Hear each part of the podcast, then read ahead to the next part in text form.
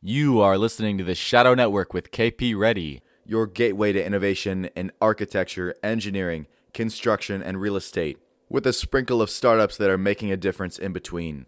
Check us out on YouTube at Shadow Partners. Never miss a live stream, fireside chat, or talk that we got going on with the industry's most interesting innovators and leaders every single week. You can connect with KP Reddy and other innovators in the AEC and CRE industry in the Shadow Partners community. Go to bit.ly slash Shadow Partners community to learn more today. All it takes is a few clicks for you to make a difference. Welcome to the future. And welcome to the Shadow Network with KP Reddy.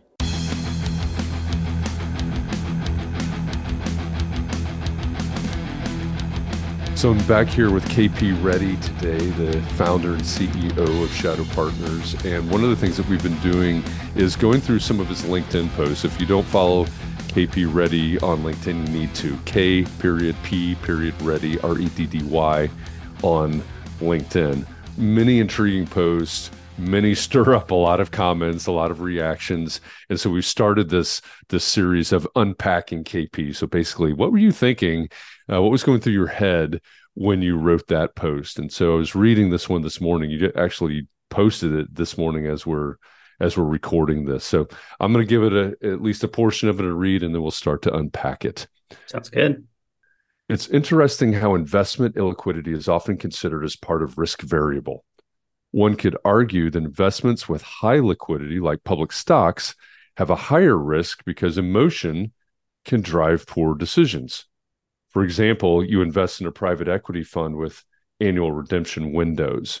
So you go on to explain more about that, but why did illiquidity come into your mind as as you were jumping on LinkedIn this morning and you're getting ready to post?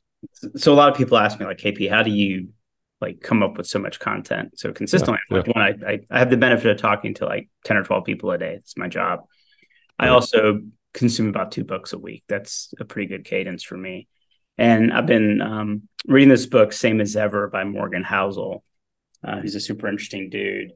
But he basically, his thesis in his book is that like nothing changes. Like the Great Depression, the Great Recession, like they're they're all the same. So what was what was interesting was he's he was talking about risk and risk being the unknowns. Everything else is like trackable. It's really the unknowns. It's a pandemic. It's a 9-11. Those are the Mm. stuff that nobody can really factor for. Um, and so even as I look at my own investing strategy, you know, of course, I have the venture capital firm and I have my family office and, you know, do personal investing and all that is how do I think about risk? It really opened my idea about like risk and this idea of illiquidity um, takes the people factor out of it. In other words, if tomorrow we hear something, you know, we're like, oh, I want to do Bitcoin, I invest in Bitcoin. All it takes is four or five tweets to change the market sentiment, and then you're selling out of Bitcoin. Versus something that I invest in and I can only maybe take money out of it once a year or once every five years or once every 10 years, like whatever the time horizons are, there's a bit of a set it and forget it. And also, um, and also this idea that nobody else can get out either. Right. So a lot of this, like getting out of the stock, um, it becomes like a mad rush, kind of like a run on the banks that we had earlier this year with Silicon Valley Bank. It was all people driven. And if you look at how social media works, if you look at email and how quickly the group, I mean, I probably have 15 group texts uh, on my phone. Word gets out very quickly. People don't do research. They grab a soundbite and they're like, oh my God, did you see Microsoft's numbers? And disclaimer, this is not investment advice. But the question really is if you're signing up for a 10 year investment cycle, you kind of set it and forget it. And whatever bumps in the road happen, you don't care and you're not emotional, and neither is anyone else. Um, I think which is which is fantastic because nobody else can get out either. But in the public markets, one, they're just so consumer sentiment driven. Now you have this thing as we go into the fourth quarter where mutual funds will start to sell certain stocks just to make their portfolio look good by the end of the year. In other words, they were in a dog all year, but they're going to sell it so that when they report in January what stocks were they were in, it's the end of the year window dressing. Well, God forbid you have a couple bucks in one of those stocks and you're you're down 20%. And I know I've done it. I've been an emotional investor. Oh my God, this, you know, it's a it's a falling knife. I better get out now. And then I look back at those same stocks a year or two later, and they're up 20, 30%. But what did I do? I took liquidity out. Like, oh my God, I didn't need the money, right? I'm fortunate I don't have to pull money out to like pay a medical bill. Um, but I pulled the money out and I was like, okay, I think this other stock is a better bet. Then I go look at that other stock and it's probably down. So like what like what was the point of all that? So I think operating on emotion that the liquidity actually drives much more emotional behavior. Now I do believe if you have money in a in a liquid situation, right? If you need the money, 100%. Like, hey, I've got college tuition coming up next year. I need to make sure I can get the money out, you know, and then you're you're operating in a more conservative manner. But you know, with the higher interest rate environment, you know, you're seeing all these CDs. I saw one the other day, 18 month CD, 5%. Now you have to tie it up for 18 months. So there's no liquidity and then they're only giving you 5%, which some people say 5% is fantastic, KP. That's better than my checking account. Yeah, but your checking account, you can take it out, right? So I look at it and say 5% is not good enough because the opportunity cost that I, what I could be doing with that money is much better um, kind of in, you know, for an 18 month cycle, tying it up for 18 months.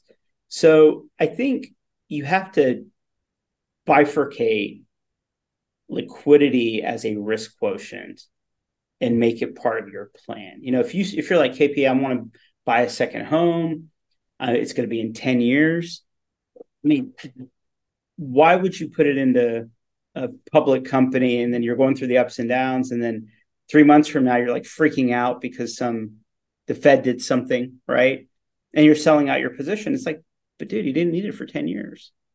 Like why are you why are you why are you all fired up about it? So that's kind of where it came from. That as you start seeing, you know, um, the end of the year, there's some highly predictable things. You can do all the charts. You know, there's a there's always a Santa Claus rally. There's always a post Christmas sell off.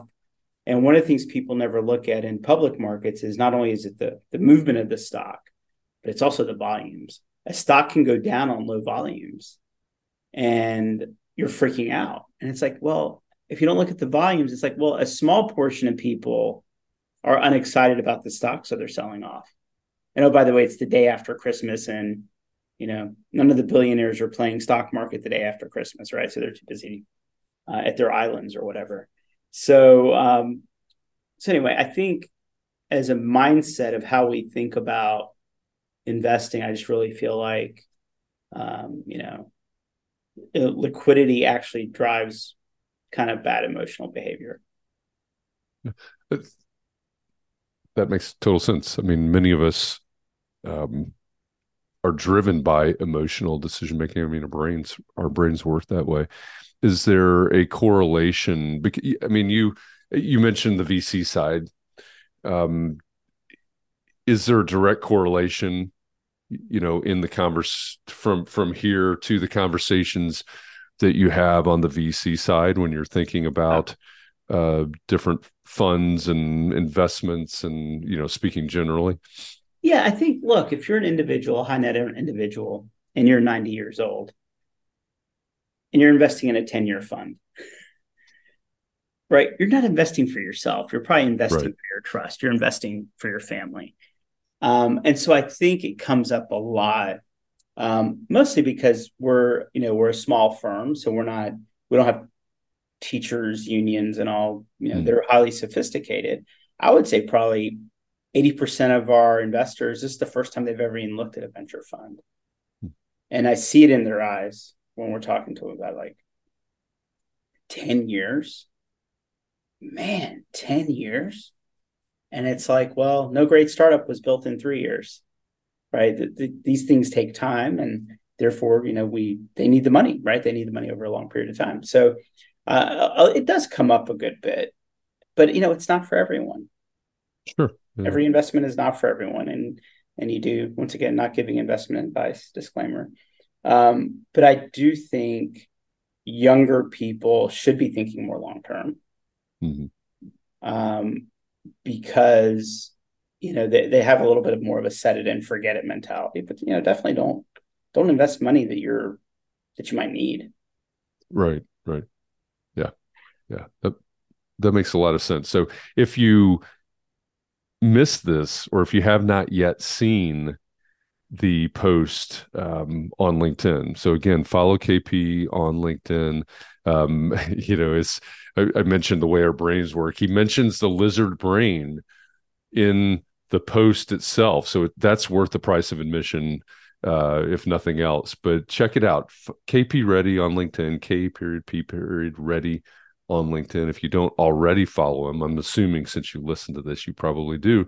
But this is a series that KP and I do where we just we take a few of his posts and and I ask, hey, you know what what what came to mind? What was it that inspired this particular post? And this one starts out. It's interesting how investment liquidity is often considered as part of a risk variable. So, KP, thanks for enlightening us, letting us sort of get a peek behind the curtain about what you were thinking about when uh, when uh, this post came to mind. You started typing.